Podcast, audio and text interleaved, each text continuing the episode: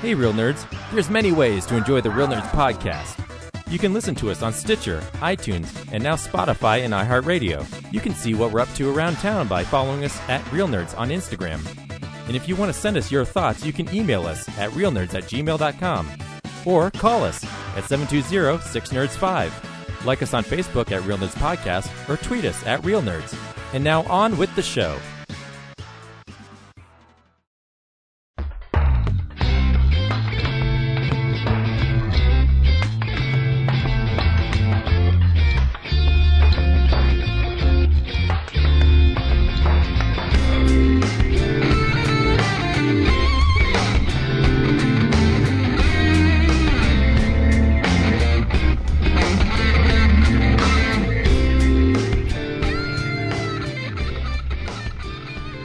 This is Real Nerds Podcast. And for over 10 years, the Real Nerds Podcast have seen a new movie and podcasted our experience to the world. This week, we went back and saw Venom, Venom, Venom. that just made me like choke. Uh, Let You're not Eminem. You can't do it. I know, Let There Be Carnage. I, I love that they reincorporated that song into the movie too. Mm. Uh, stay tuned to the end of the episode where we will either recommend the film or not, play the trailer, and then spoil it. We also talk about movies we've been watching, movies that are coming out on Blu-ray, movie news, movies, the movie motion pictures of Hollywoodland, um, is what we talk about. Motion and, um, pictures made in the world where George Reeves is dead, and we have to solve the mystery because he And, said uh, land.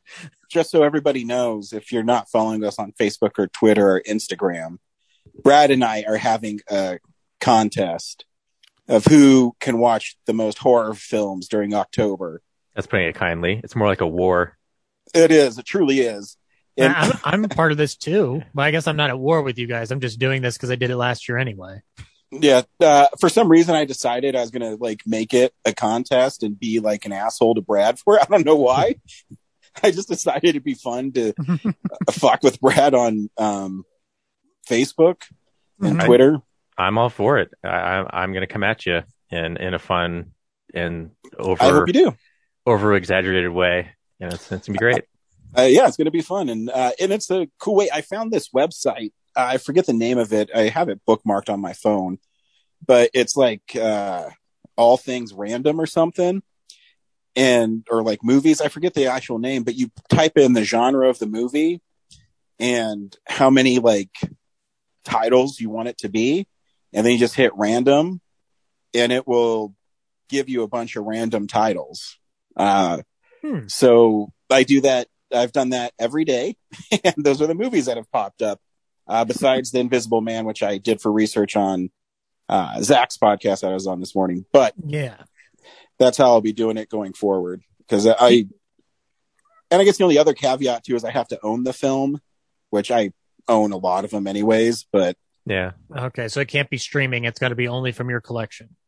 uh, I mean, I guess if it's on streaming, that's okay too. I, I guess I, I should say I have to have access to the film. I'm, I'm not going to go out and buy like The Shining or something because I don't care.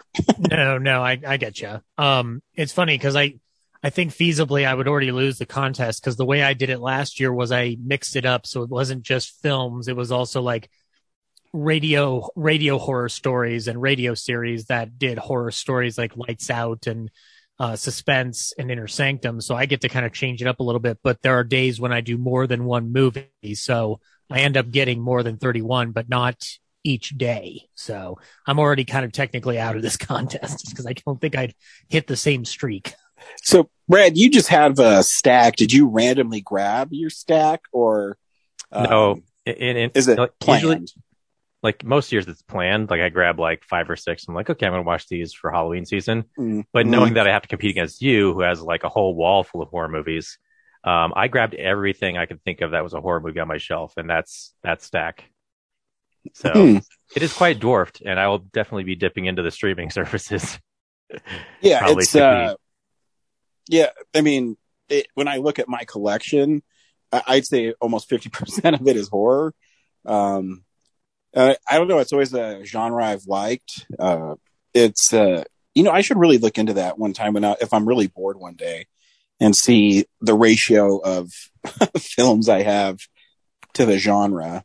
Got to count uh, everything, including Criterion and an individual label. I think your your ratio is definitely going to be tied between that or Disney Animation. If if I'm taking a stab in the dark, my, yeah, uh, go ahead, Brad. Sorry, I was gonna say my strategy to win is just not get married and not have a kid. So I have plenty of time.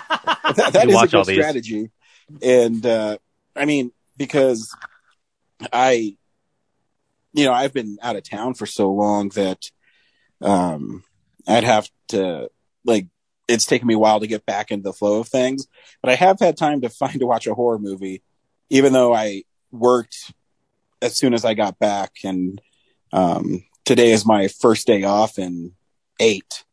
So, um, yeah. It's difficult. It can be yeah, difficult. But, you know, you just gotta, it is a good way to unwind from a job.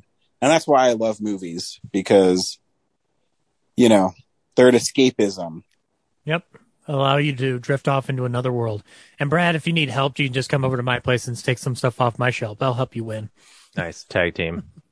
nice. Yeah, yeah, yeah I, I, movies ask very little of you, so all you, all, all they need is your attention. That's yep. that's why they're great. Yes, absolutely. So, Brad, is uh, are we still able to go around? Actually, you have something to announce for going around town. I do. Hey, film buddies, follow me around Denver.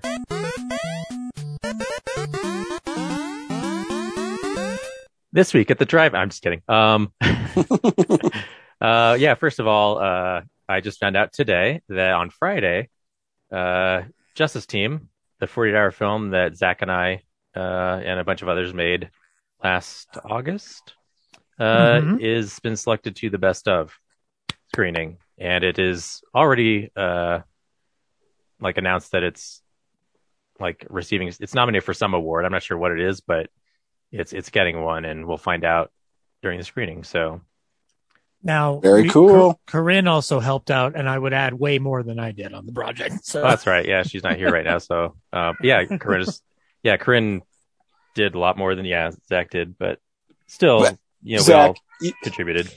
You should know when um, she's not here or you're not here. All I do is say you did way more, mm-hmm. and make fun of that person to see if they're listening to our podcast. ah, I get you. So, so temporarily, I'm better than most people. I got you. Exactly. Doy.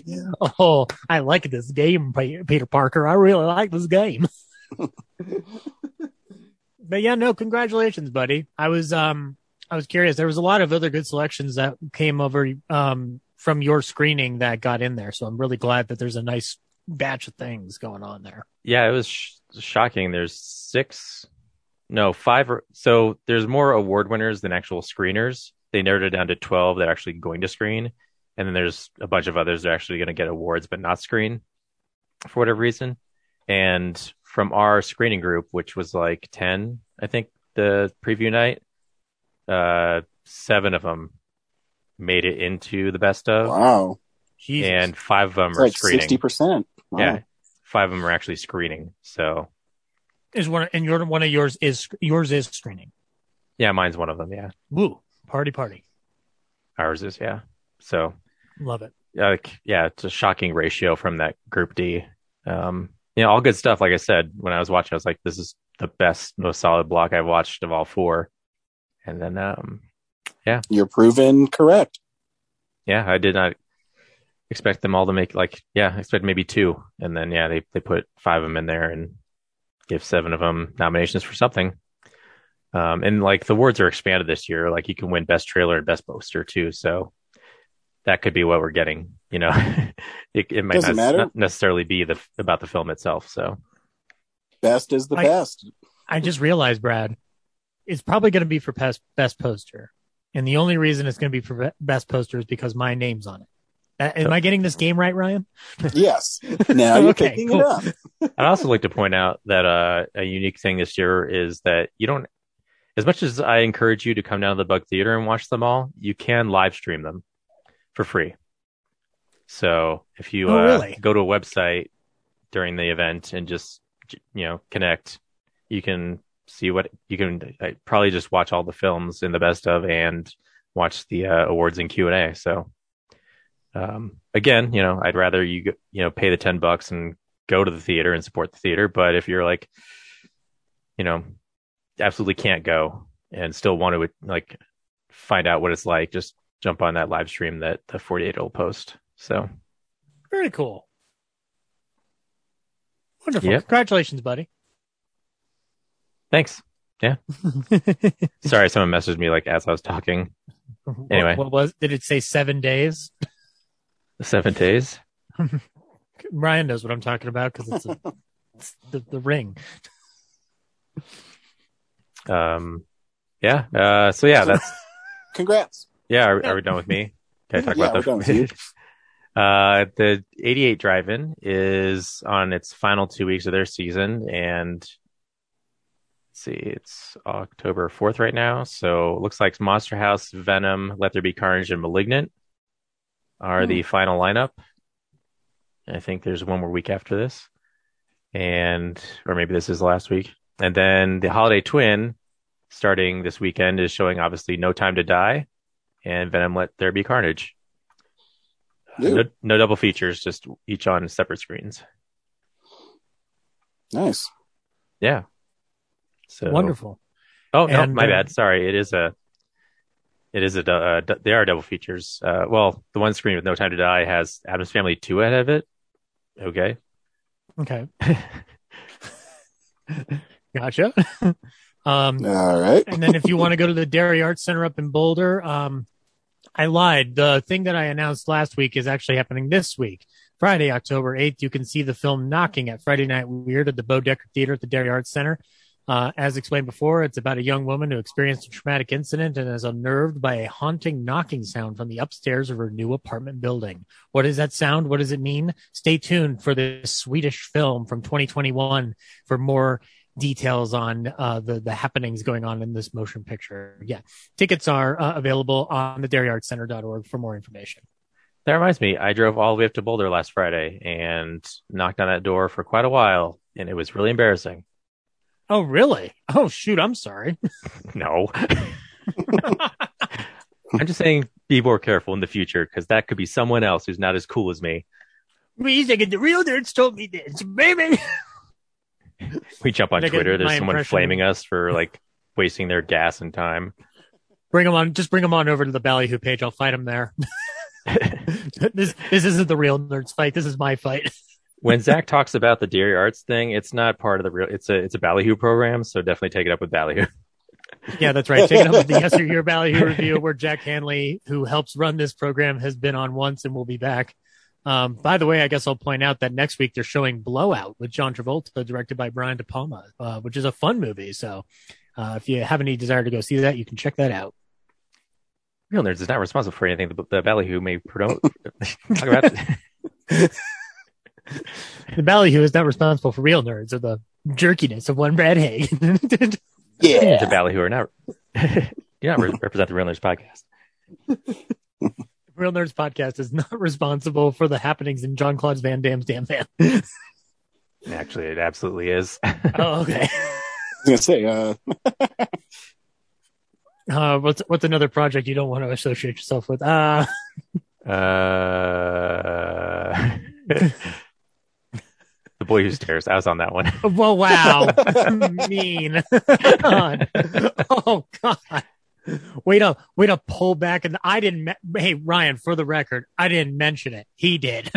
You totally threw Van Damme under the bus. I, I know. They should have I, set up. I had it coming.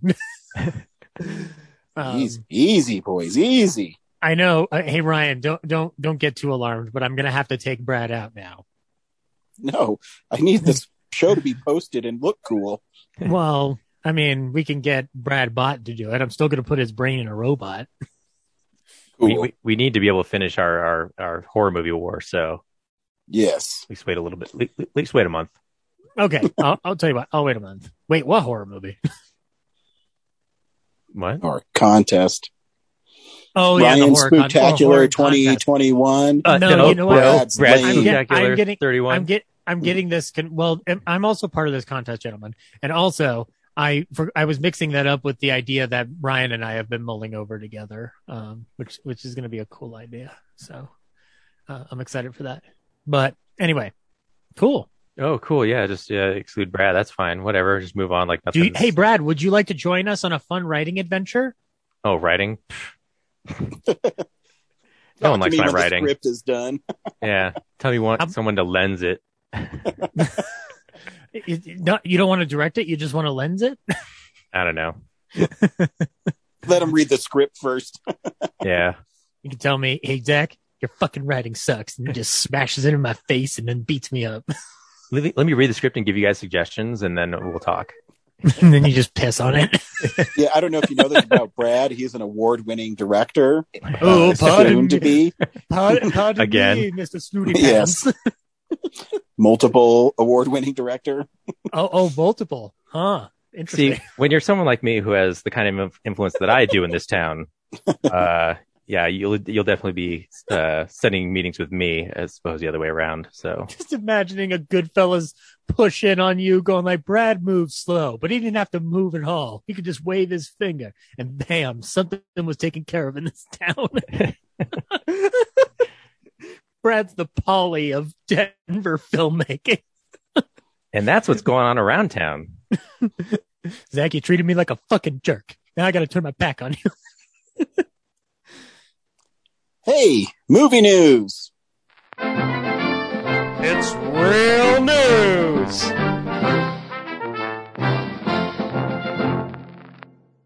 All right, ladies and gentlemen, uh, let's kick off the news segment today with the uh, the the updated news from uh, today that the IATSE members have voted to authorize a strike. This means that most productions will shut down. Um, yeah, give people proper working conditions, please. Not that hard. Um, I don't know. Anybody have any thoughts on this? Well, it seems it happens every few years. This is one of the this is one of those times where the where the major uh, crew member guilds are the ones striking and not ones in the writers branch or acting branch. So this is pretty damn significant. Um, and I, knowing some folks who work under the union, um, I'm very frustrated that they're being mistreated like garbage for this. So I am hoping that their uh, conditions are met um, in due time so that they can get back to work and that they are given a safe environment to work in. So it's it sucks that it came down to that. Um, negotiations stalled uh, with the AMPTP. Um, they released a statement um, regarding the vote. Uh, the uh, AMPTP remains committed to reaching an agreement that will keep the industry working. We deeply value our IATSE crew members and are committed to working with them to avoid shutting down the industry at such a pivotal time particularly since the industry is still recovering from the economic fallout from the COVID 19 pandemic. A deal can be made at the bargaining table, but it will require both parties working together in good faith with a willingness to compromise and to explore new solutions to resolve our open issues. Um, the conditions IATSE is asking for include things like not working 12 hour plus days, uh, getting cost of living pay increase, changing a new me- and changing the new media deal that was struck with the streaming platforms. A lot of this boils down to the streaming platforms playing wonky with like, well, we don't know if it's a proven thing or not. But as we've all seen with the lack of theater attendance and the rise in streaming, streaming is a relatively solid platform. And so therefore deals can be made to make sure that people are properly compensated. Um, I'm sure more on this will keep developing as the days go on. Uh, according to Variety, 90% of all IATSE members voted, and those who did, 98% of those who voted were in support of the strike authorization. So this was a big, overwhelming support for um, shutting down until these resolves are met. So here's hoping that IATSE gets what they want, at least from my end. Um, As a Moving on popular guess no, go ahead. Ryan, I was I was just gonna say then don't work for David Fincher and his hundred plus takes. Yeah. I don't know. I don't know how David Fincher runs this. I don't know if any crew members have had any complaints or not. as Well, a I mean, if you're doing Yeah, if you're if you're doing those long days, I'm I'm sure he's part. He might be part of that culprit, but I guess we wouldn't know unless somebody was to come out with specifics. I was going to say, as a popular and influential director in, in Denver, who has only heard one side of this issue, um, I definitely have to say that uh, you know, um, there is way more content being produced than ever before, and it's bloated on the streaming end. So I, I'd have I'd have to definitely side with the unions on this one. Mm-hmm. Yep. And I'll They're also to say being a boom mic operator for Brad is a grueling, horrible job. You'll work those twelve hours, damn you! We've only got forty eight to arms complete it. I'm speaking as a mediocre director who's not as good as Brad. That I really hope that they get their conditions met. So Yeah, I mean, I don't know how many awards you've won, Zach, but Brad's won multiple. I have I have a trophy that Yeah, I Zach keep in the corner. trophies. Yeah, I, I have one in the corner. They spelled the name of my movie wrong, so I don't really respect the institution that gave it to me.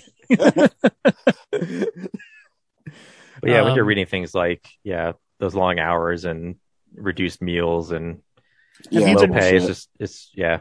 Uh, I know Andrew, Ryan doesn't have uh, Instagram, but Brad, have you followed the IATSE stories, like the IA stories Instagram page? No, but I, f- I follow comedian Andrew Orvedahl, and like you know, he talked about the IATSE working on those who can't, Mhm. and he said like, who who would have guessed the people who get shit done got this done? you know,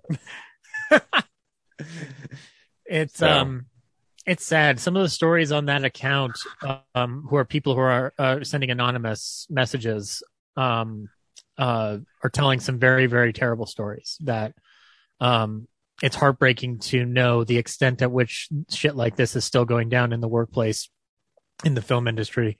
Um, and I mean, it's it's and frankly, it this extends to most industries that um, operate in this country. I mean, retail workers deal with this kind of nightmare on a consistent basis, um, except for the long hours thing. That's something they don't, but they don't get livable wages, and we certainly don't have proper treatment by our employers. So, um, I'm hoping that uh, it sets a good example for a better tomorrow. Um, any other thoughts, gentlemen? Nope. Everybody deserves to have a, a good working environment and shouldn't be subjected to long hours and not be compensated for it.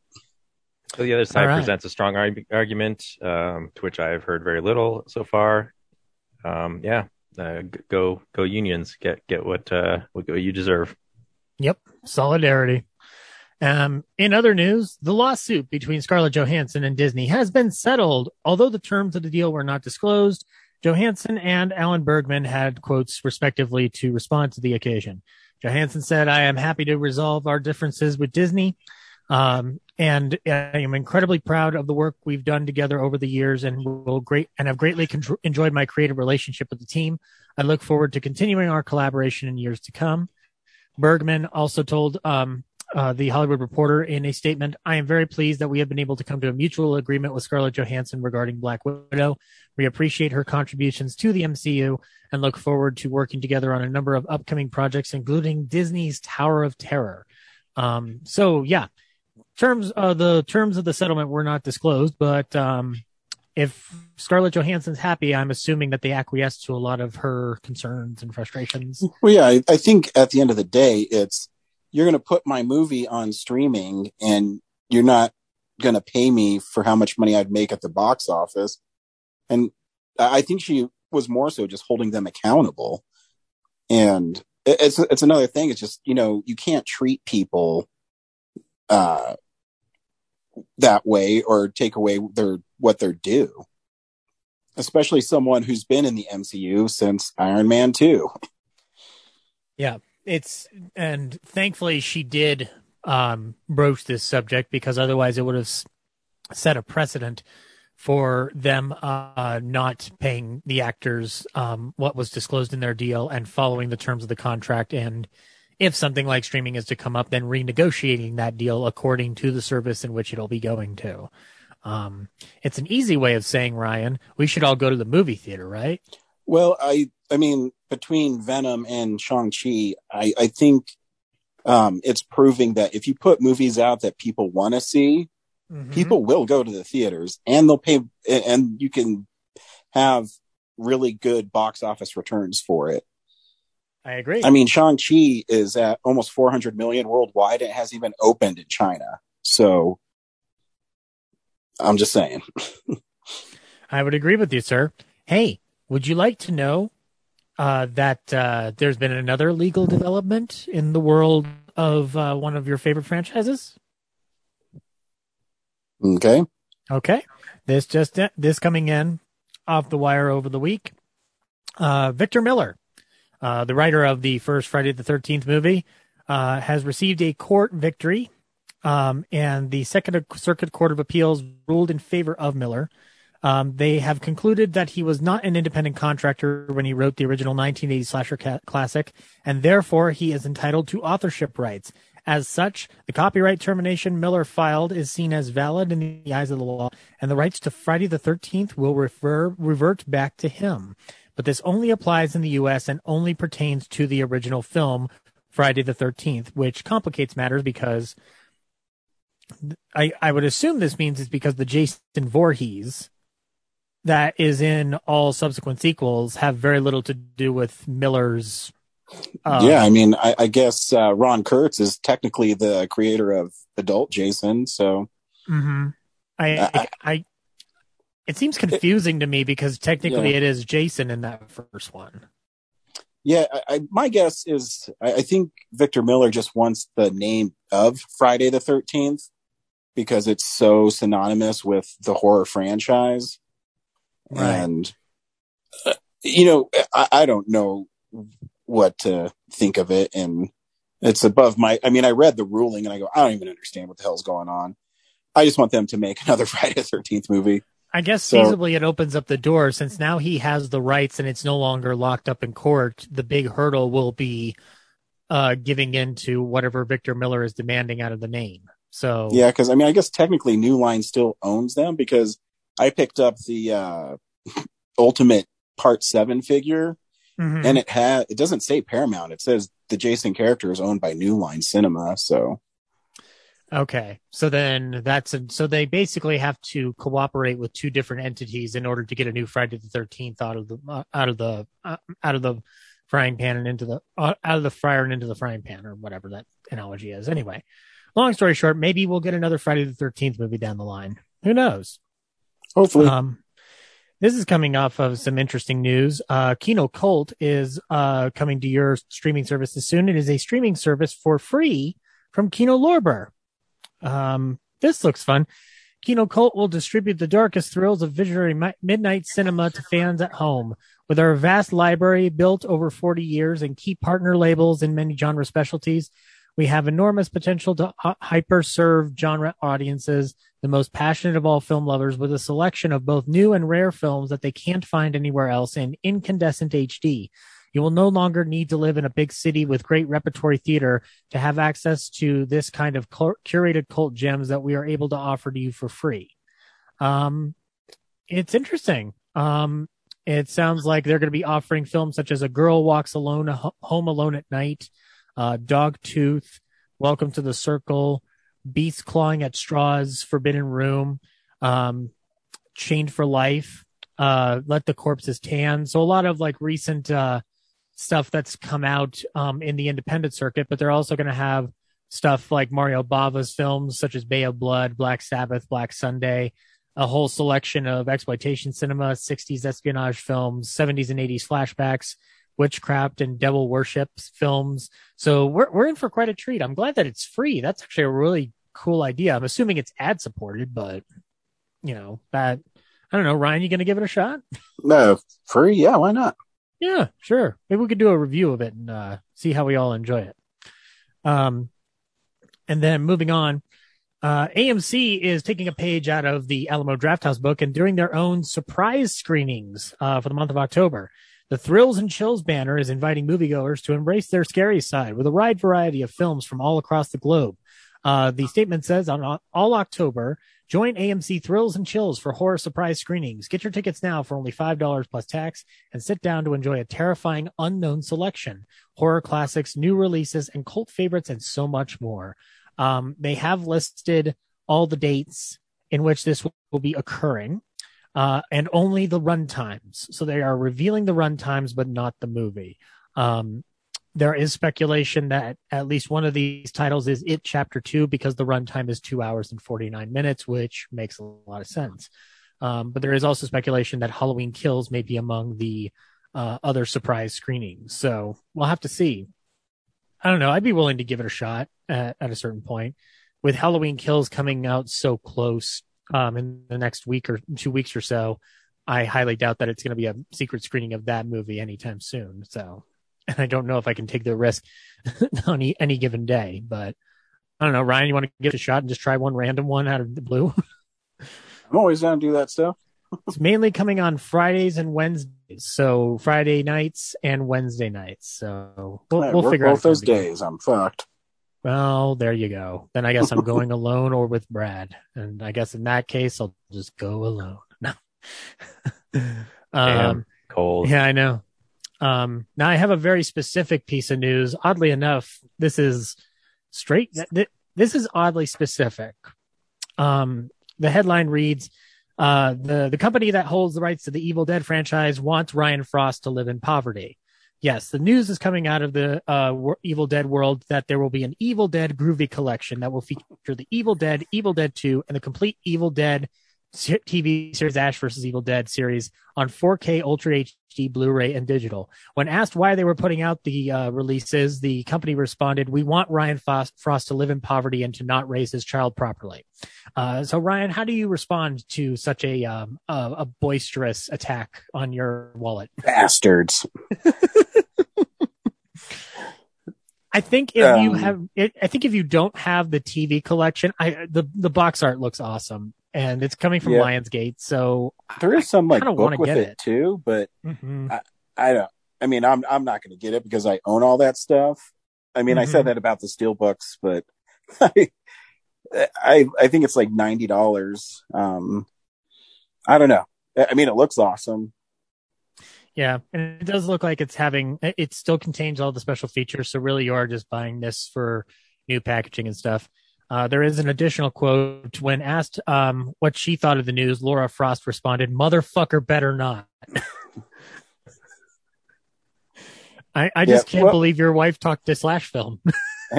My uh, the Scream Factory is still supposed to be releasing Army of Darkness in 4K sometime next year, so that's the one I'll hold out hold out for.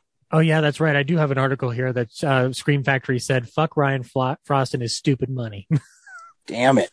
I knew it. I don't, I don't, I don't appreciate the news being hostile to only you. and uh, the last piece of news, I think, is the most important um, news of all time.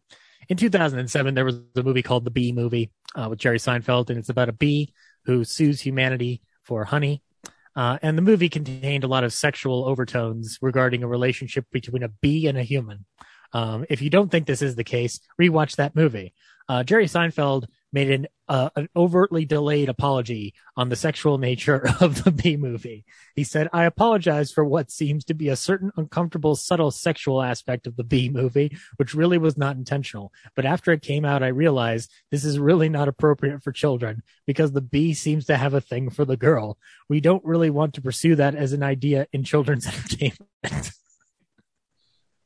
Um, sure. Why- No. Why now? you went this long without apologizing for it. I don't understand. it's the B movie. I don't think anybody remembers B movie Yeah. except for I- me because I'm just I like it's I've Jerry it, Seinfeld a I don't know. I mean, did you? I went to the theater. with My dad and I went because we're big Seinfeld fans, so of course we went. But I, it didn't really like affect me to keep remembering it. So anyway, that's news. Lots of movies are out on Blu-ray this week. DVD releases and Blu-rays. Alrighty, alrighty, alrighty. Our October 5th release date uh, comes with some wonderful selection. The Monster World. For example, you can get the 4K edition of the Universal Classic Monsters. Uh, this contains Dracula, Frankenstein, the Invisible Man, and the Wolfman. Surprisingly, no Bride of Frankenstein, but maybe we'll get a volume two if y'all fucking buy it. Um, and we are also getting the Steelbook releases of the 4K transfers of several of the Halloween films, including Halloween 1, Halloween 2, Halloween 3, Season of the Witch, Halloween 4, The Return of Michael Myers, and Halloween 5, The Revenge of Michael Myers, complete with wonderful new Steelbook art and new 4K transfers for a lot of these sequels. So I don't think they're Uh, steel Ryan, you've books. already- I think they're uh, like hard cardboard. Oh, really? Yeah. Oh, I thought they were Steelbooks. Oh, that's that sucks. Okay, Where, where? I'm still getting them. That's what it's. I thought that's what it said on the press release. Oh well, whatever. Fuck. Anyway, buy the buy those movies anyway. Support these 4K transfers. Maybe they'll get the rest of the series in 4K for me, even though I don't really need Halloween Resurrection on a 4K. Uh, Tex Avery Screwball Classics Collection Volume Three is coming to you from Warner Archive. I know Ryan's already got that uh, coming his way. Be here tomorrow Yep. with What- Super Monkey Ball, Banana Mania. Yeah. There you go. You can Is also a new Monkey from- Ball game? Yeah, it's like uh for the Switch. Um It's not the Banana Blitz one? No, it's called uh Banana Mania. It's the uh, 20th anniversary of Monkey Ball. Um What does one do in Monkey Ball? you're inside a you're a monkey inside a ball and you have to collect bananas. It's kind of like Marble Madness but with monkeys. Okay. And, and you roll them to their deaths as they drown slowly Yep. in the ocean. So it's um basically a uh, remaster of all the monkey balls, and there's 300 stages, and um, it has 12 mini games, and it comes with a really cool like uh, packaging. It has like a little art book with it. Um, yeah, I'm excited. I uh, Brad and I used to play this on the GameCube all the time. Damn. Really? Yeah. This has been. This was a GameCube game. Yeah. Yeah. What the fuck? Need to get into video games, I guess. Um, moving on. Uh, Shout Factory is putting out a Don Knotts five film collection. This includes The Ghost and Mr. Chicken, The Reluctant Astronaut, The Shakiest Gun in the West, The uh, The Love God question mark, and, and How to Fi- Frame a Figg. Uh, all coming to you through the Shout Factory uh, collection. There.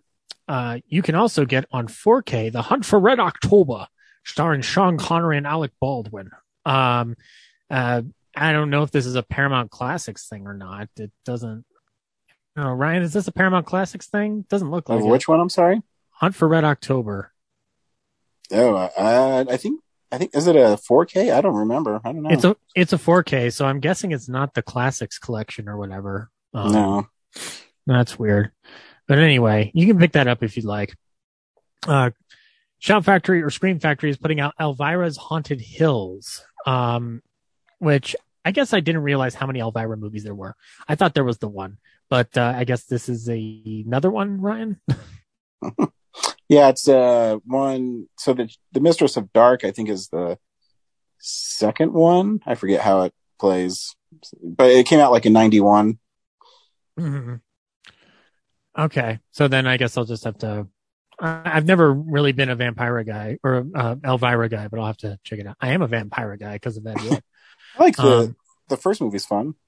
Okay, sweet. Maybe I'll check them out. Uh, Phantasm 1 and 2 is coming to you from Wellgo USA in a special uh, bundle pack. Um, I still need to see these movies. They still look like a lot of fun. Uh, we're getting a new release in 4K of American Psycho, uh, featuring some new artwork there. If you would like to check that out, you can. Uh, I guess the Dune release uh, is coming to you from uh, Arrow on Blu-ray and 4K. I thought this was already released, but I guess this is the non-standard or the non-special edition or something. Anyway, you Yeah. can get David Lynch's Dune. Uh, Arrow does that a lot, where they have a limited edition one, and then a few months later they release the. Hey, if you want to get it but not spend the fifty bucks, here's the thirty dollar version. Gotcha. All right. Well, if you want to pick that up, you can. You can also get as a new release from this year, Escape Room: of Champions, uh, the uh, sequel to the film that I forgot existed, and I'm sure everybody else forgot existed. But if you want to check it out, you can. Uh, you can also get Scream Pretty Peggy with Bette Davis from Kino Lorber, 1973 film. Uh, you can also pick up, wow, what the heck happened to my thing here? You can get the Stand miniseries from CBS All Access on Blu-ray. Um, I have not seen it yet, but I would like to watch it for Mick Garris's little cameo there. Uh, and Uh, I just want to point out, I'm just scrolling through stuff. Uh, Mhm. I said Super Monkey Ball has 12 mini games. I'm sorry, it's 12 appealing mini games. okay, I'm not going to play Monkey Ball now. How dare they make jokes? it's a banana like that that pills. Get it? Y- y- yes, yes, yes. now, Ryan, additionally, when I said those Universal Monster uh, 4K pack, you can also get individual uh, releases of these in steelbook form at Best Buy. Are they the Uh, 4K versions? Yes, they are. The Hmm. artwork is um it's just it's just the monster. Um so it doesn't have any cool like poster title artwork or anything. Um but it's basically the uh images of them that adorn the front of that four pack individualized and specified to their specific monster.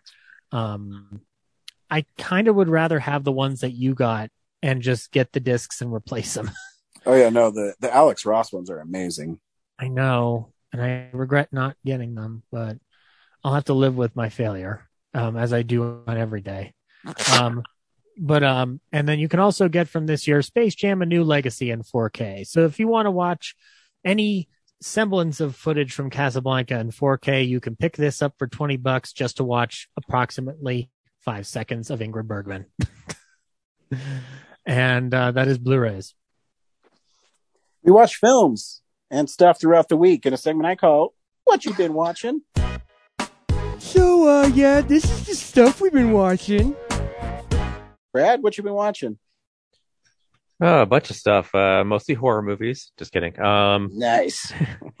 uh, What If? I finally got caught up on What If, and finally, uh, with the current episode, you know, one of the things I've been missing from this series is some kind of connection to like a larger picture, and that was revealed this week when it, It seems was. like the fourth wall has been broken, and it seems like this animated world might actually be another part of the multiverse. So, yeah, that's exciting. Uh, yeah, it's um, it has this interesting uh thing to it where it's um, you know, that the Ultron vision can see into the multiverse, yeah. and uh, yeah, Like I said, I Yeah, think uh, you weren't here last week, but I think when I was talking about what if, I was like, it, one of the cool things about what if is they have, you know, you can look at the background of some of the shots, and the watcher is off of the distance watching what's going on, and that's Mhm. like a haunting image. But the fact that like it's now part of like, like he's in his own universe, and the characters in that can break through. is just like nice. Yeah, it was interesting because eh, you know the the Watcher is supposed to be extremely powerful, but all he does is watch. So I, I mean, you know, kind Yeah, of a pointless Pervert. dude. But I thought it was just a narrator, you know, just someone yeah, created for the show to just be a, a guide and it's it's becoming a character in the actual plot so yeah, it's it's really interesting uh, because it's it's kind of whiplash because the Thor bro episode was really just silly. And i then, thought the most fun what if i've watched so far. Like he's just trying to like he's basically like a college pro dude who live yeah, um is, is, is on spring break basically. Yeah it's great. It's fun. um yes that's good. Uh oh, where'd my window go yeah i watched that and i watched irresistible which was the jon stewart steve carell uh Oh, yeah. Rose Byrne movie that i think ryan watched Yeah, it's fun. um yeah it's fun um you know the whole time i was kind of waiting for steve carell to be like revealed as like grifting these people and in a way he kind of was but it was it was even better when it turns out the town was grifting them I do love Rose Byrne's character in that. yeah. She's just such a dick. Yeah, um the, and then like the different endings was weird but whatever. But yeah it was, it was just like a fun like basically just an excuse to explain the idea that like hey just turn your town to a super PAC so you can like fund your town. Uh, unfortunately most people who need to know that strategy won't watch it so. Um i don't think so there's that. Um i watched the season premiere of snl with owen wilson. That was a lot of fun. Uh huge huge cast. A lot of new people. Um don't know how they expect all these people to be on there. Like kate mckinnon wasn't even in this in the episode. Really? Like- Isn't she a featured player? Yeah, there's like a lot of featured players that like are listed, but they actually don't didn't get any screen time, which is crazy. Like the new people, um, repertory actually got a ton of you know time time to showcase this week. Um, I guess maybe that's so people can see what the new people can do. Don't Yeah. Well, one of them does the Biden impression, so like that's a guaranteed like, you know, you're gonna be a star real quick. Um, Mhm. But uh, yeah, overall it was, it was weird to like, yeah, Kate McKinnon wasn't on. I forget who else. Uh, Beck Bennett left the show, so he wasn't there. But uh, yeah, Kenan Thompson. Oh no, he had he had a he was in a film sketch and a live one. Um, yeah.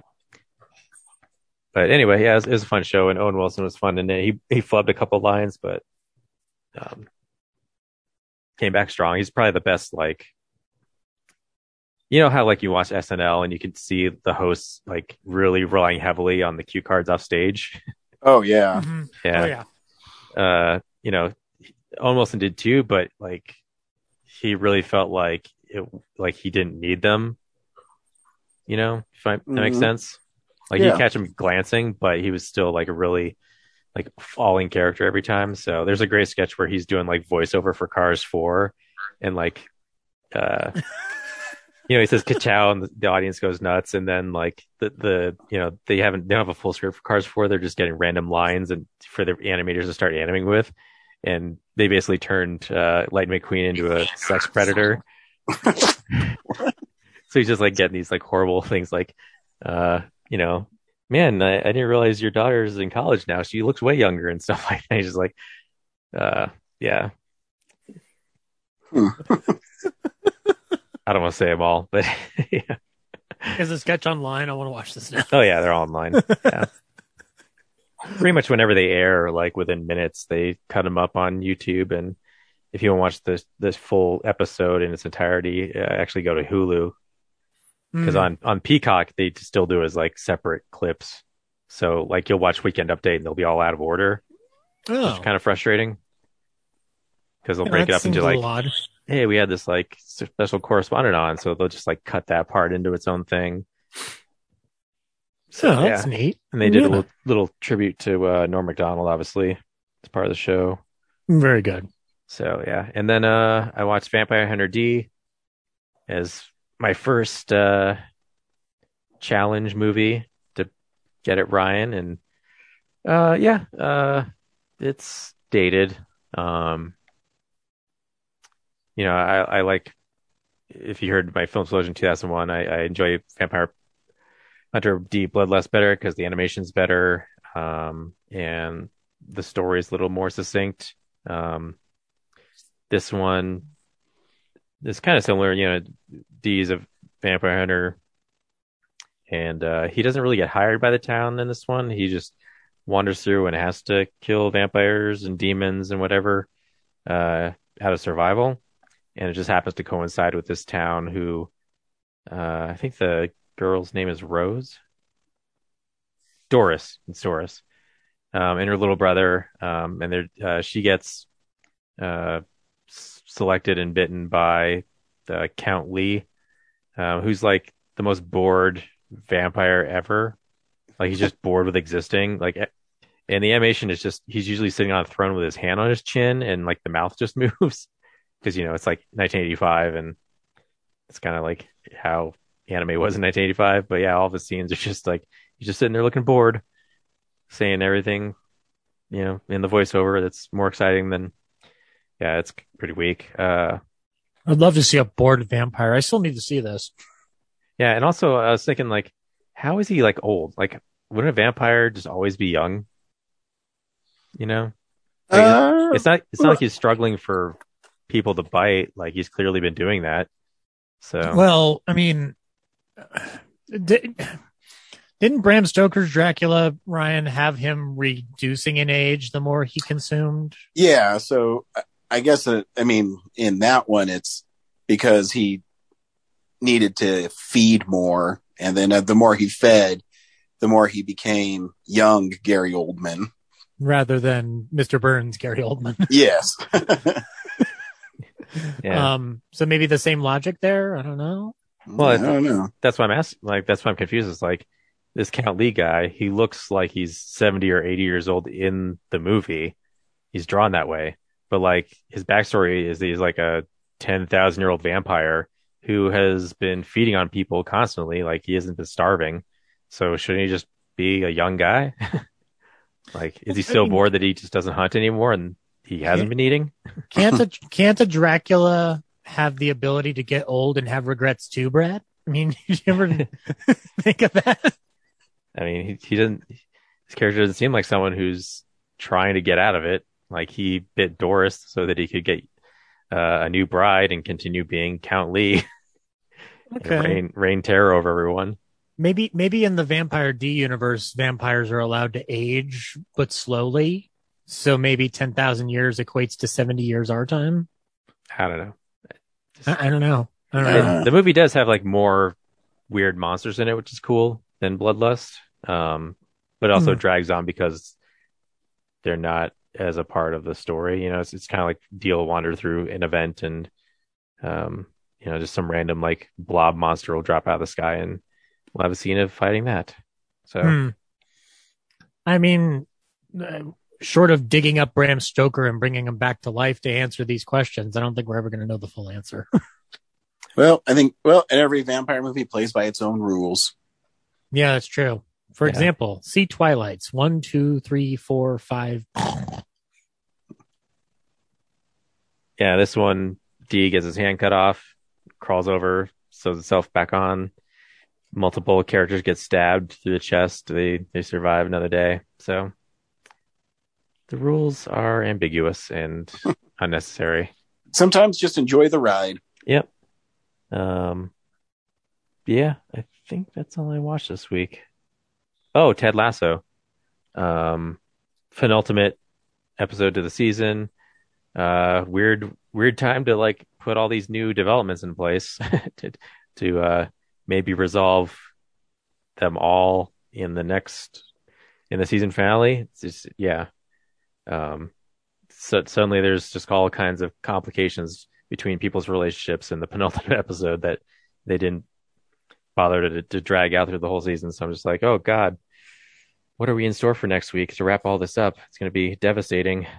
Um, That or it's cliffhangers for uh next season. yeah, I imagine there's going to be at least one cliffhanger. Like, yeah, one storyline is going to get uh, Dragged into season three.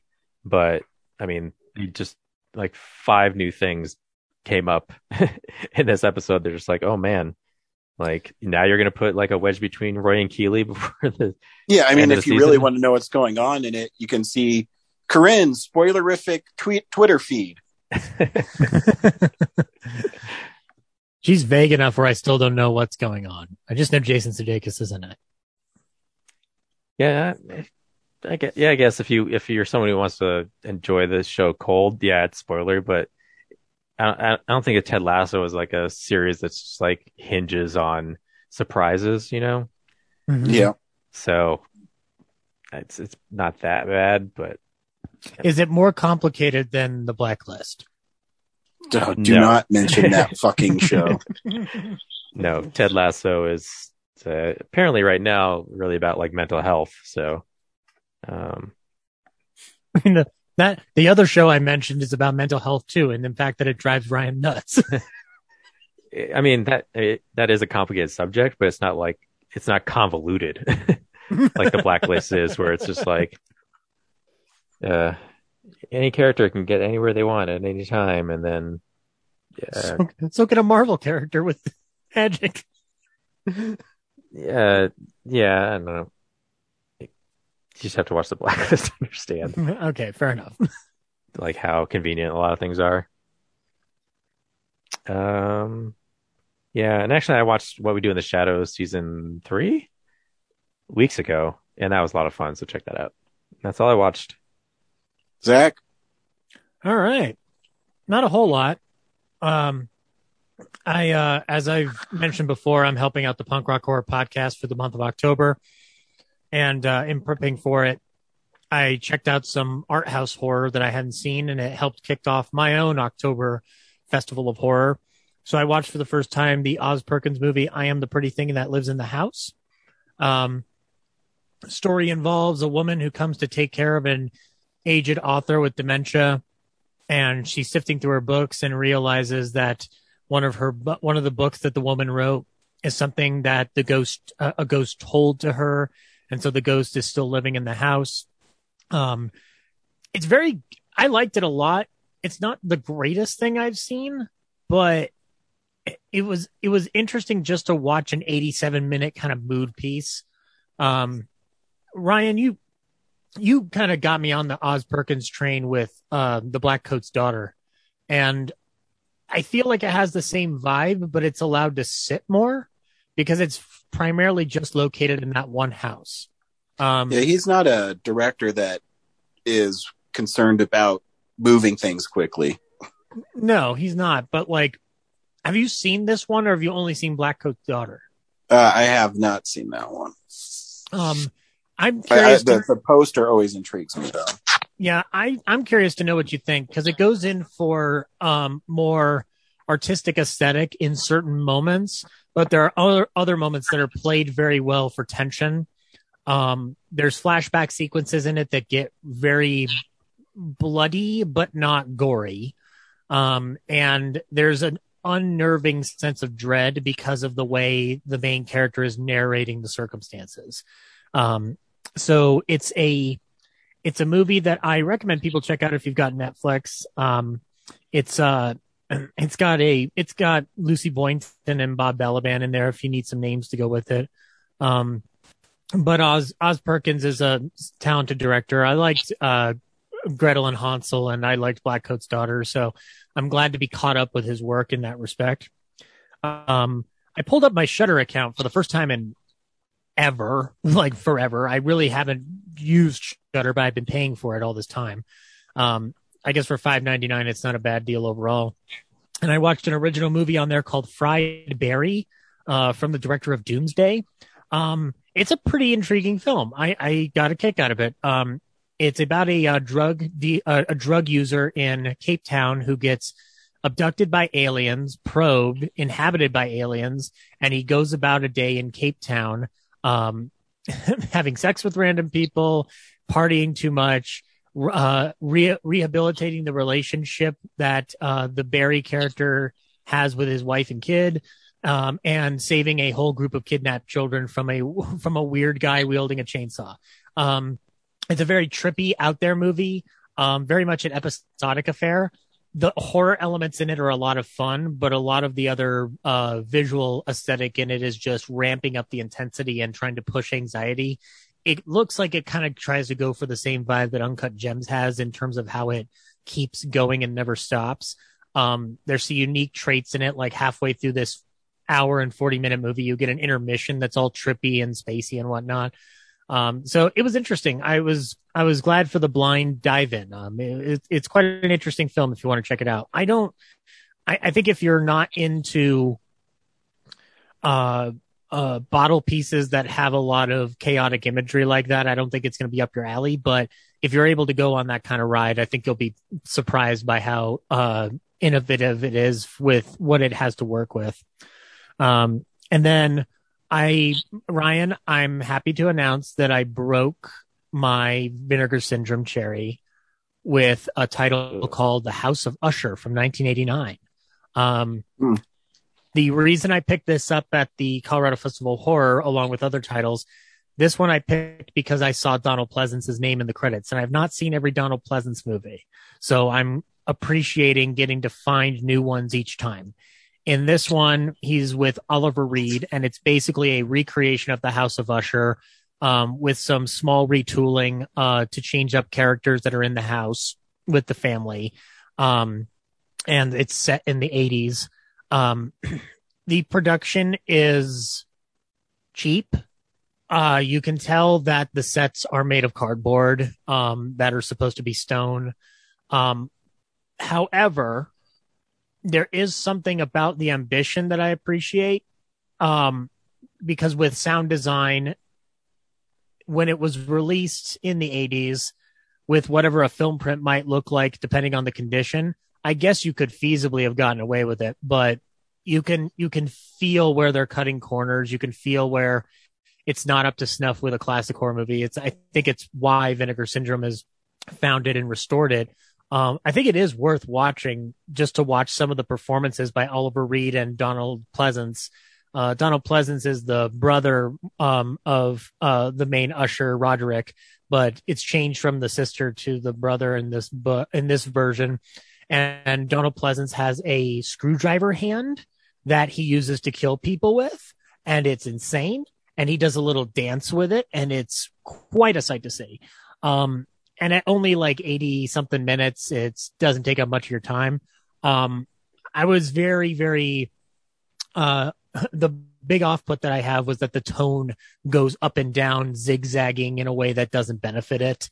Um, there is this very intense scene where, um, the butler of the usher house and his wife, who's a maid there, are having, you know, a fight and a snap back and forth with each other. And they're having a small domestic quarrel. And then out of nowhere, he just grabs her hand and then shoves it into a meat grinder and starts turning the meat grinder. And you think that her hand is going through it, but it's actually just leftover meat.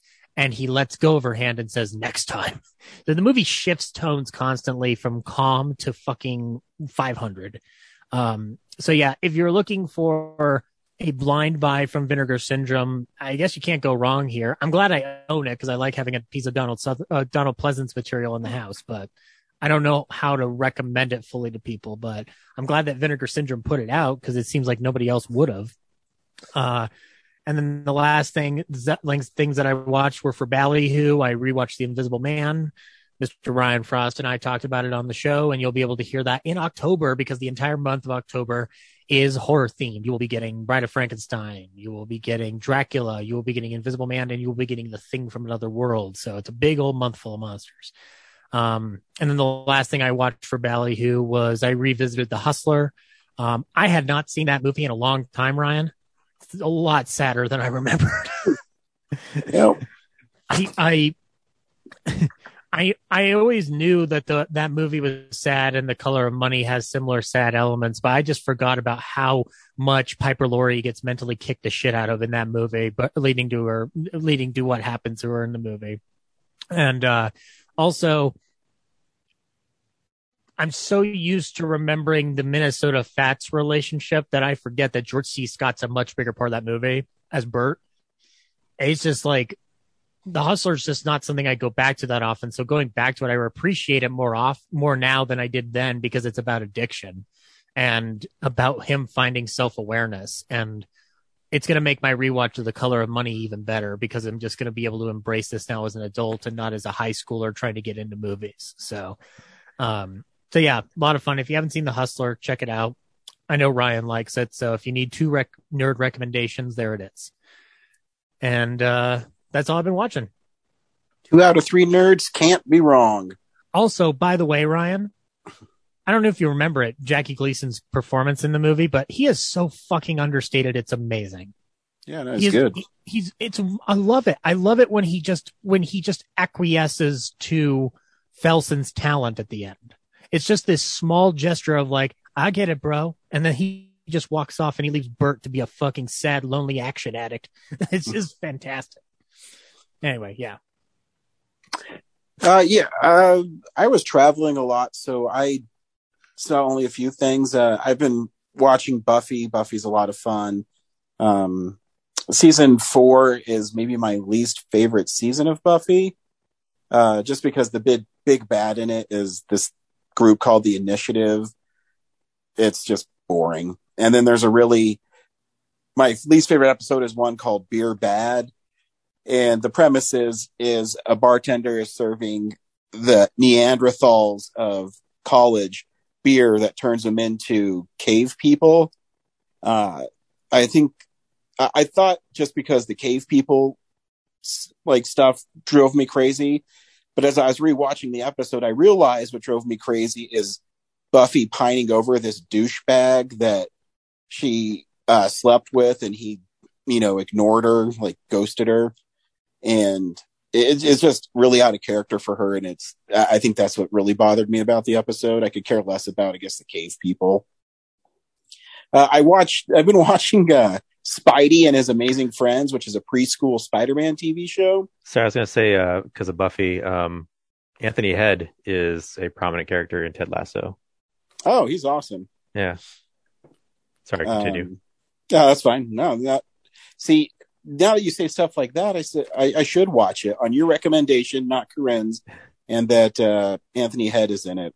I know for weeks I've Um, been like, I keep forgetting to tell Ryan that the guy from Buffy's in the show, and like it's made by people from Scrubs. Like it seems like something you should be watching. Yeah. R- Ryan, what if I told you that Bruce Campbell is in every Jack Benny movie? Yep. Yep. happening. I uh, don't believe but- you, but but I'm going to watch everyone just to see. Um, and just put an earworm in there. Uh, but Spidey and his amazing friends is just silly. Um, they all have so it's Spider Man, uh, Spider, Gwen, and Miles are all in it, and but they all have small kid voices, so it's it's really cute. Um, and then the villains in it, whether it's the Green Goblin or Doc Ock or something, their dastardly plans are stealing a book from the library because there's a passage in it that he wants. And the pumpkin bombs, they don't blow up. They just cover. I- mean, it, if you take it the wrong way, it, I, la- I giggle at it. They, it's, they co- get covered in goblin goo. and, uh, and the other ones he throws release giggle gas. So they laugh too hard while he's like taking like ice cream or something from the ice cream man. Um, Is it a little kid version of Willem Dafoe?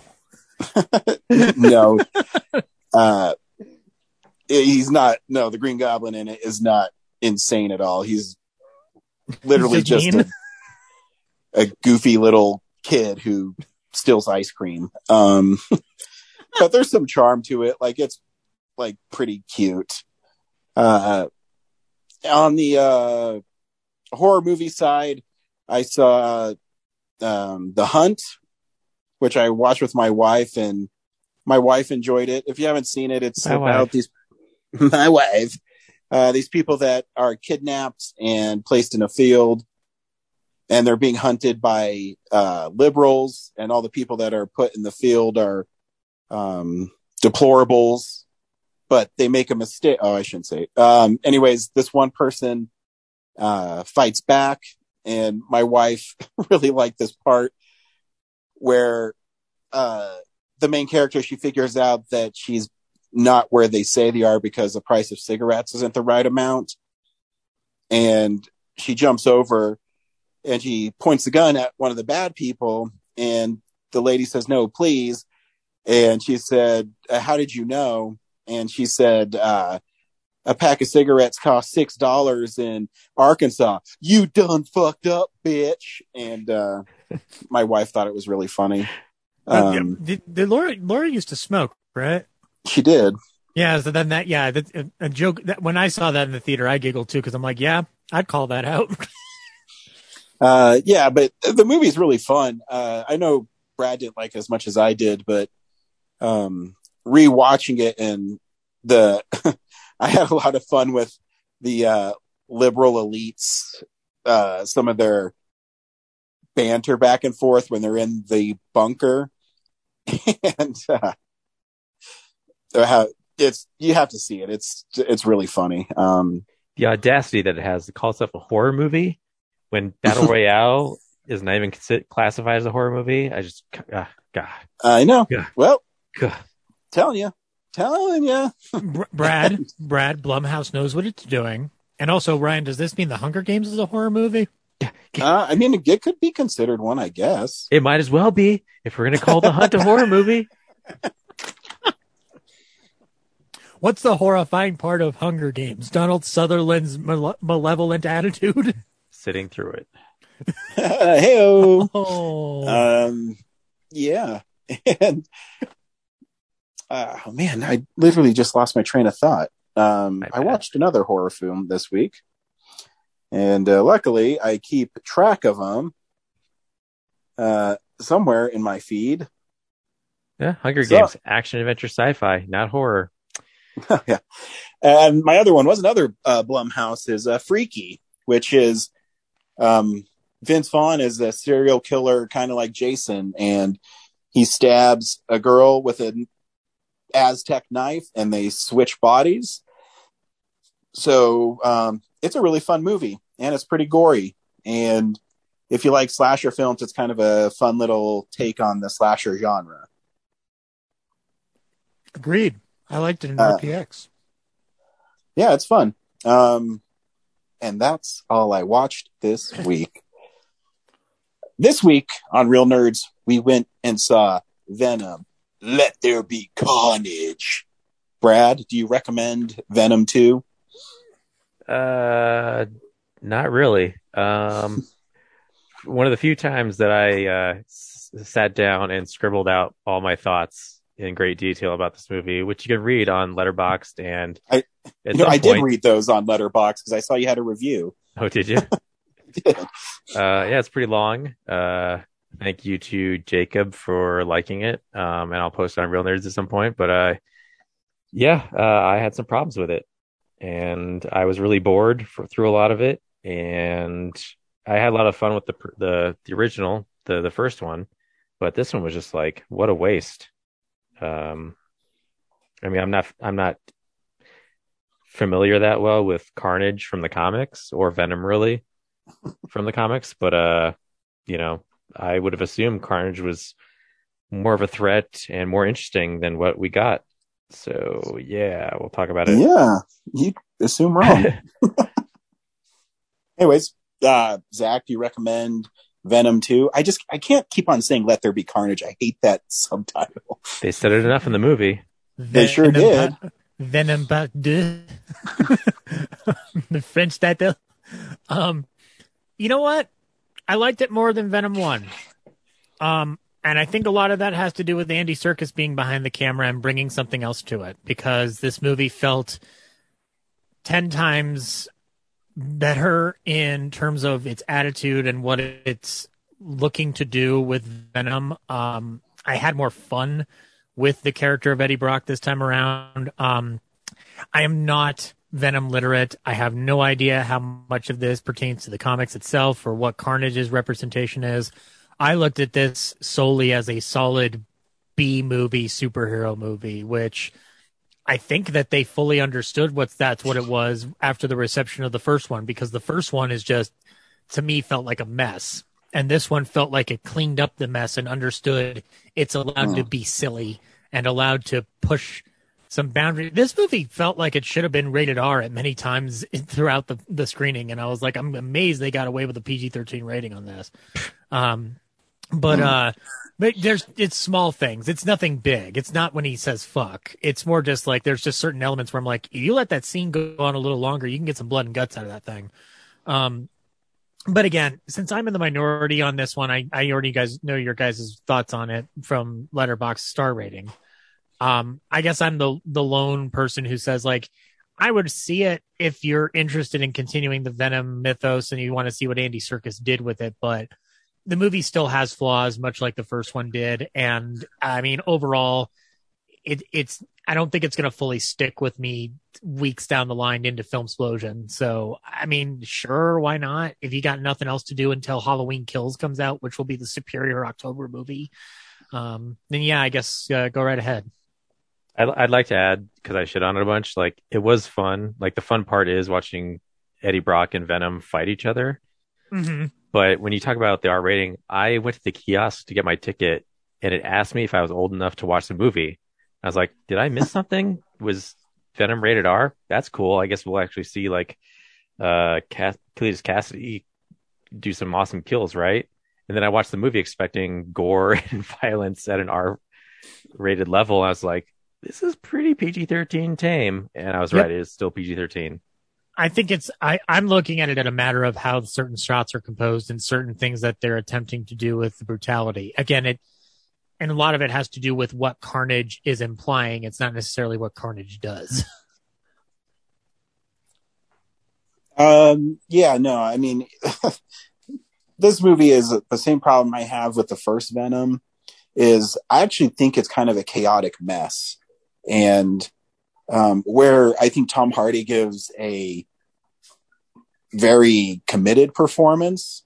I actually think the banter between him and Venom is kind of headache inducing, and Venom's trying to be funny, and I don't think he's that funny. Um, my problem with it too is being a big Spider-Man fan is to answer your question, Brad. No, Carnage isn't that more deep, just like Venom isn't that deep of a character. Um, and yeah, I mean, it was okay. Um, yep, it's okay. Here's the trailer for Venom 2. Eddie, we should be out there snacking on bad guys. I am a predator. I need to be free. You have got to get control of your aggression. Or you will get hauled off into Area 51. You live in my body. You live by my rules. I'm sorry. I don't know what came over me. Please let me fix it so I can play it again. You are a loser.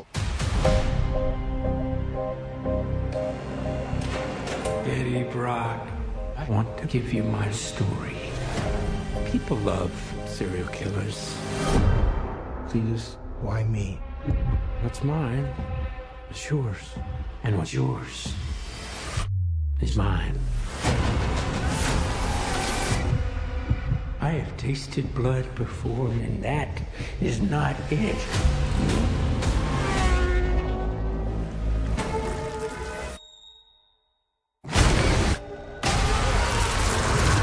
All I ever wanted in this world is carnage.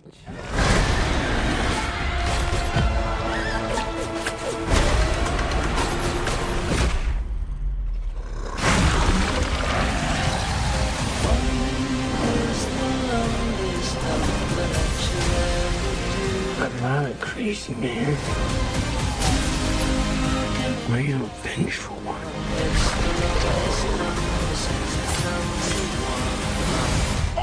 Shit! Whoa, where you going? That is a red one. You need to come out right now. I will let you eat everybody! Promise. I promise! Oh, yeah. Betty, you feel like home to me. Like family.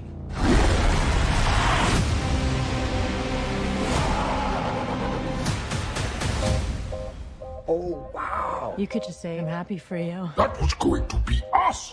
I am happy for you. No. God, I'm so sorry. Not sorry. This two needs some serious couples counseling. Ryan, can I do the synopsis? Yes. So, Venom, Let There Be Carnage is about a convicted serial killer who wants to marry his reform, sto- reform school sweetheart.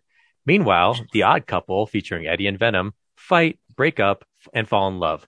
They foil an interracial wedding. The end. Directed by Andy Serkis. Spot on. That's the plot. That's what happened. Yeah, it's um Sorry. I- they I, I, the one thing I will say about this film that I did appreciate is it got to the point of the film really quickly. Um, there wasn't a lot of like fluff, but yeah, it was you know, very brisk. yeah. Like it was over already. The problem too is, um, you, you don't. I, I know Carnage in the comics is stronger than Spider-Man and Venom, but they it, it, at the end when you know Venom's fighting him, he doesn't want to fight him because he's like he'll kill us because he's red. He doesn't really explain it, and then he decides he's going to fight because Eddie Brock says he can eat the people, and so but when he's fighting, he's such a little bitch. He just gets his ass kicked the whole time, and he ends up winning because Cletus and Carnage can't work together because Carnage wants to kill Cletus's wife, and Cletus is fighting him about it. Is is fuck Cletus's is is is is Cletus's wife an X Man, Ryan? Uh, she ha- does have ties to it. She really became popular in um, th- this story is from 1994, Maximum Carnage, where they had her and Carnage were like husband and wife, and they quote unquote adopted other supervillains to raise carnage in the streets of Manhattan. Ah, and Oh my god! it was like I thought she was created for this movie. No, she's uh, it, Maximum Carnage was a 14 part series in Spider Man, and it was everything that the 90s of comics are, where it's really like bombastic and the storyline isn't that deep. They turned into a video Uh, game. They did, and the video game is a beat 'em up. It's all right. Did you like uh fight Carnage at a church during his wedding at the end in the game? No, no.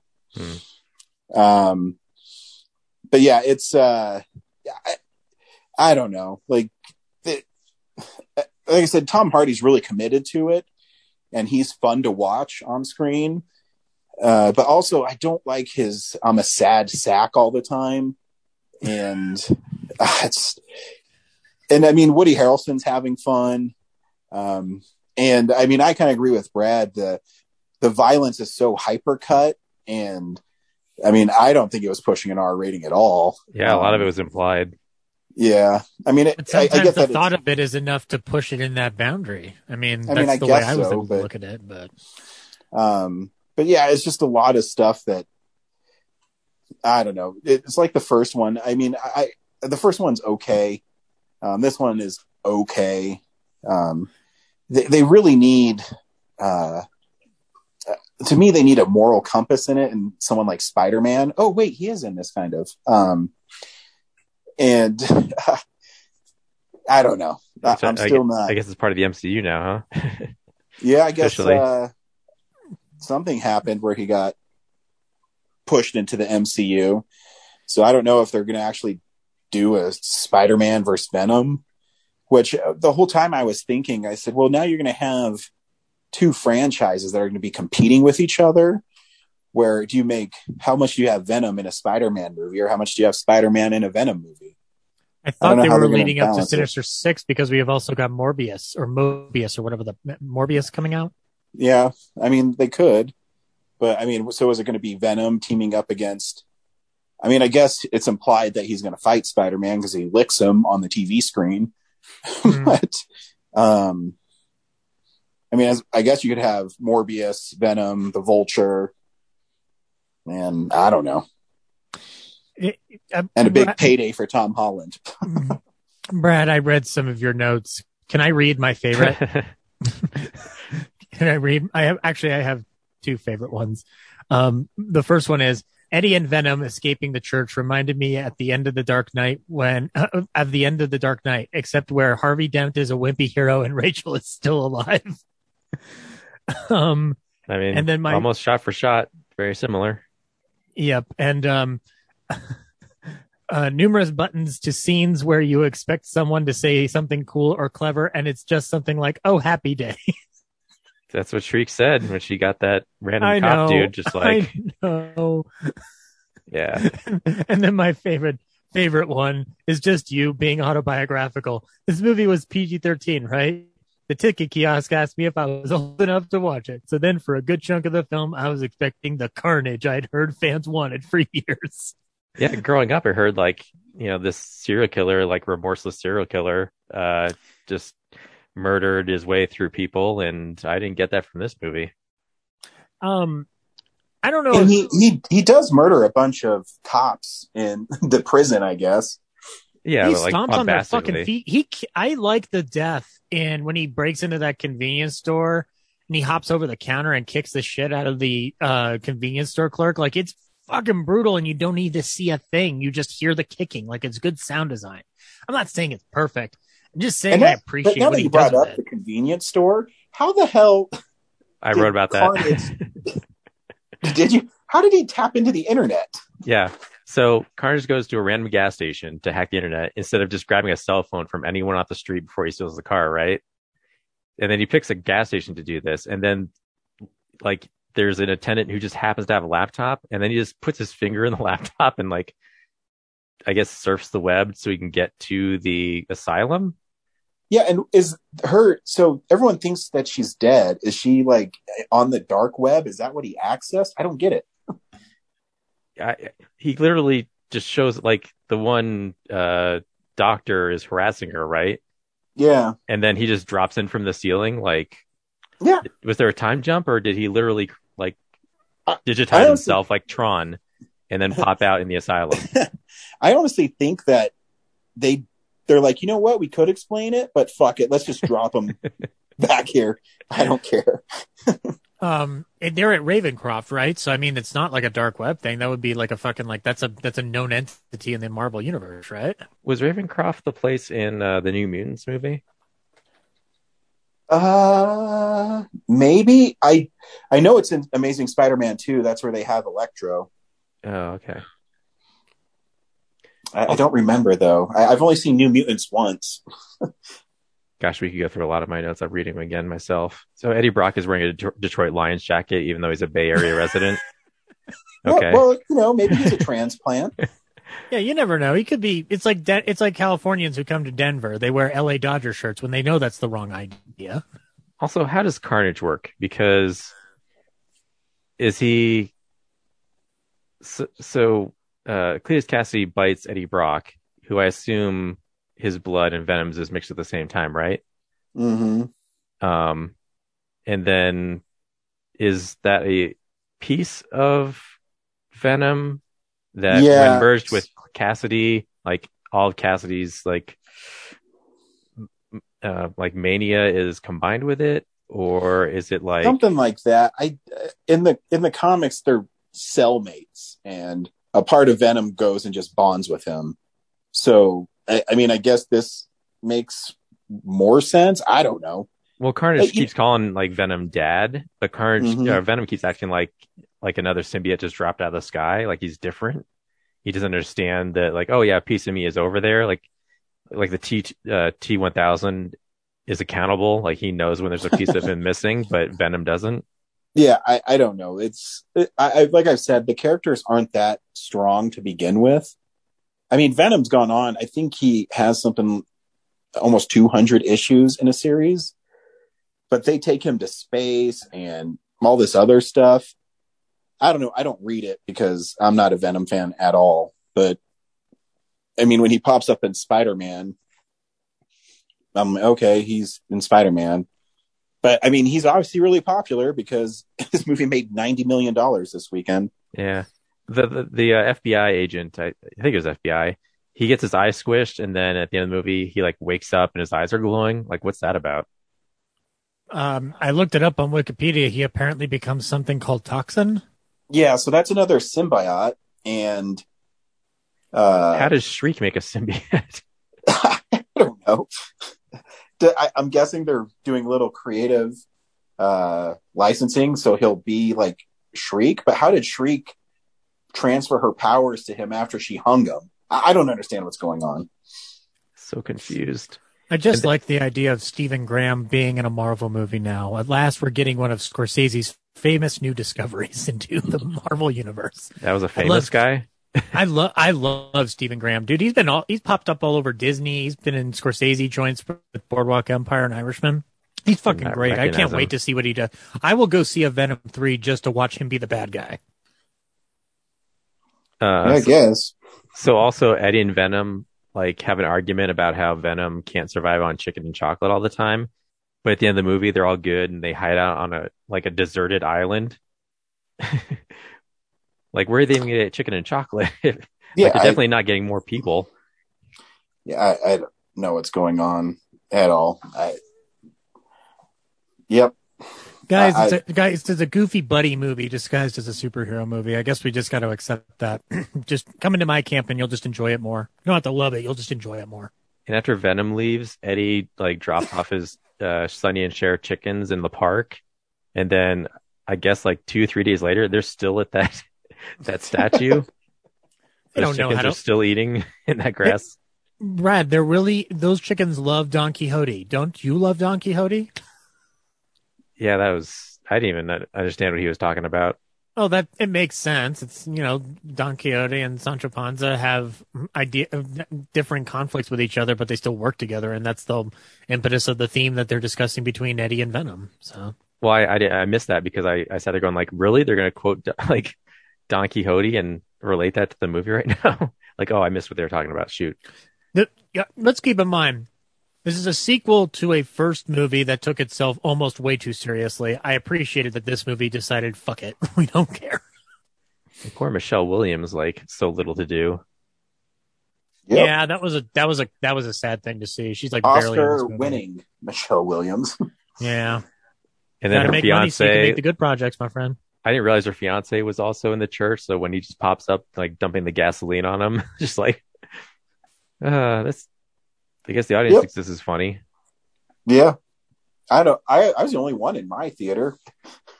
Oh, lucky. I know, and it was like one of the biggest theaters in the mills. I really wanted to see it at Alamo because I have the season pass for free, but they only had they didn't have very many showings today. Uh, it's a Monday. Yeah, They've got to also, get the, RIP got to to get Denver West. yeah, Denver, Denver West, the Mhm. the UA theater.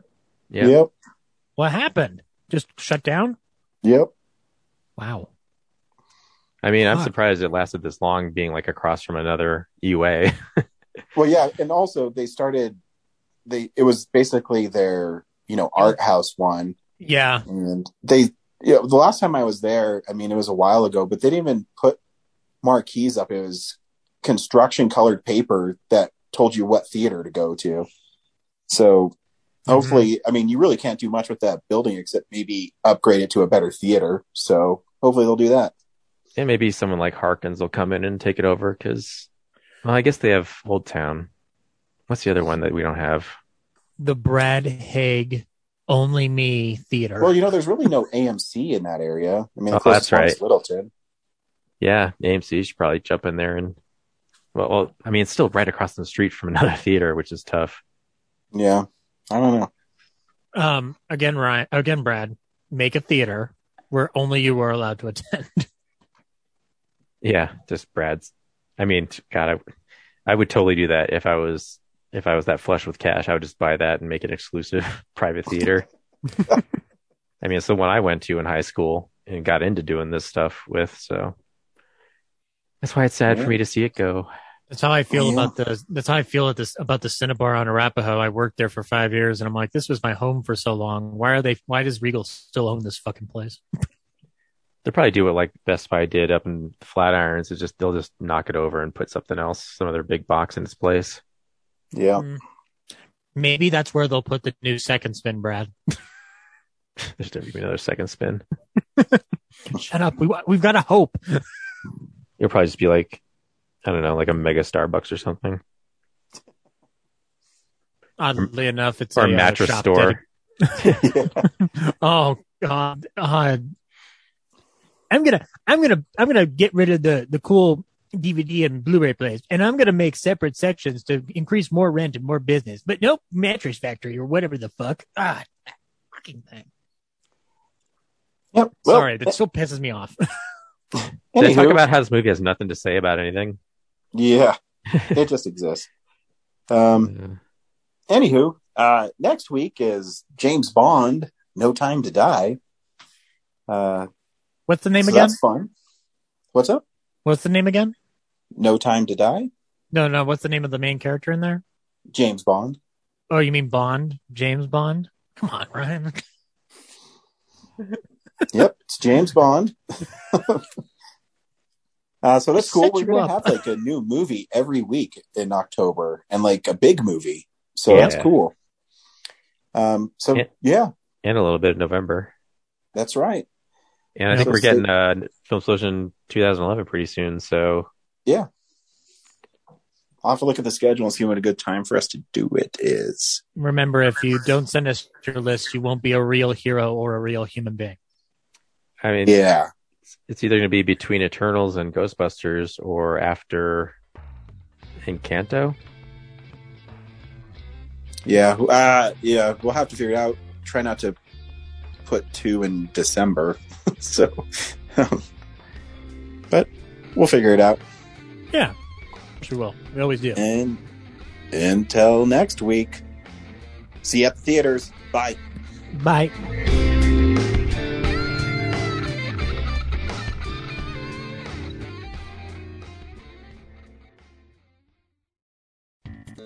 Thank you for listening to this episode of Real Nerds Podcast. Real Nerds Podcast is a production of Nebulous Visions Multimedia. Thank you to Sparks Mandrill and Plan 9 Studios for our kick ass theme song. Also, if you're in the Denver area and you're looking for a cool place to see movies, we see them at the Alamo Drafthouse in Littleton and now also in Sloan's Lake. Thank you to Colorado Coins, Cards, and Comics for supplying us with all our comic needs, especially you, Andrew. You know who you are. And a big shout out to James's mom. I'm giving you an electronic hug that you can feel through the airwaves. Thanks for listening and have a nice day.